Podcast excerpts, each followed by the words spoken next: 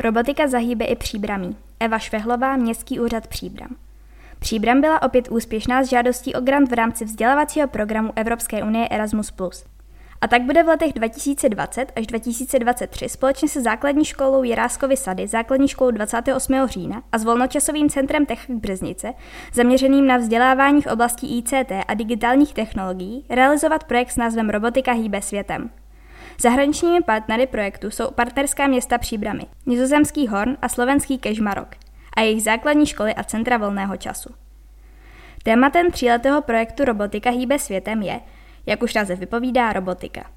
V každém projektovém roce budou partneři pracovat na konkrétním tématu. Žáci i učitelé se naučí ovládat malé roboty o zoboty, vyzkouší si práci s robotickou stavebnicí výdů a zapojí do výuky nástroje virtuální reality. Techak Březnice připraví kurzy pro české i zahraniční partnery a bude hlavním garantem výstupu projektu, kterým bude metodická příručka robotiky určená pro učitele základních škol ve všech partnerských zemích. V průběhu projektu budou vznikat pracovní listy k výše uvedeným tématům a zajímavým výstupem budou i virtuální medailonky všech zapojených měst.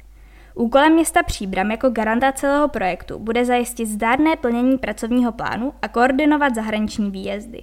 Každém městě se uskuteční jedno projektové setkání všech partnerů a jedno setkání pro žáky a učitele zapojených škol. Příbramští žáci se tedy vydají do Nizozemska a na Slovensko a naopak budou hostit zahraniční partnery.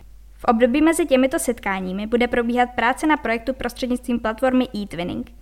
Žijeme v digitálním světě a robotika je aktuálním tématem. Je velmi důležité rozvíjet počítačové dovednosti žáků již v raném věku.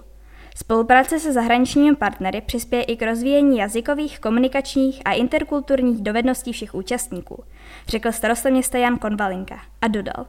Přeji, ať se projekt vydaří a roboti hýbou naším školním i neškolním světem.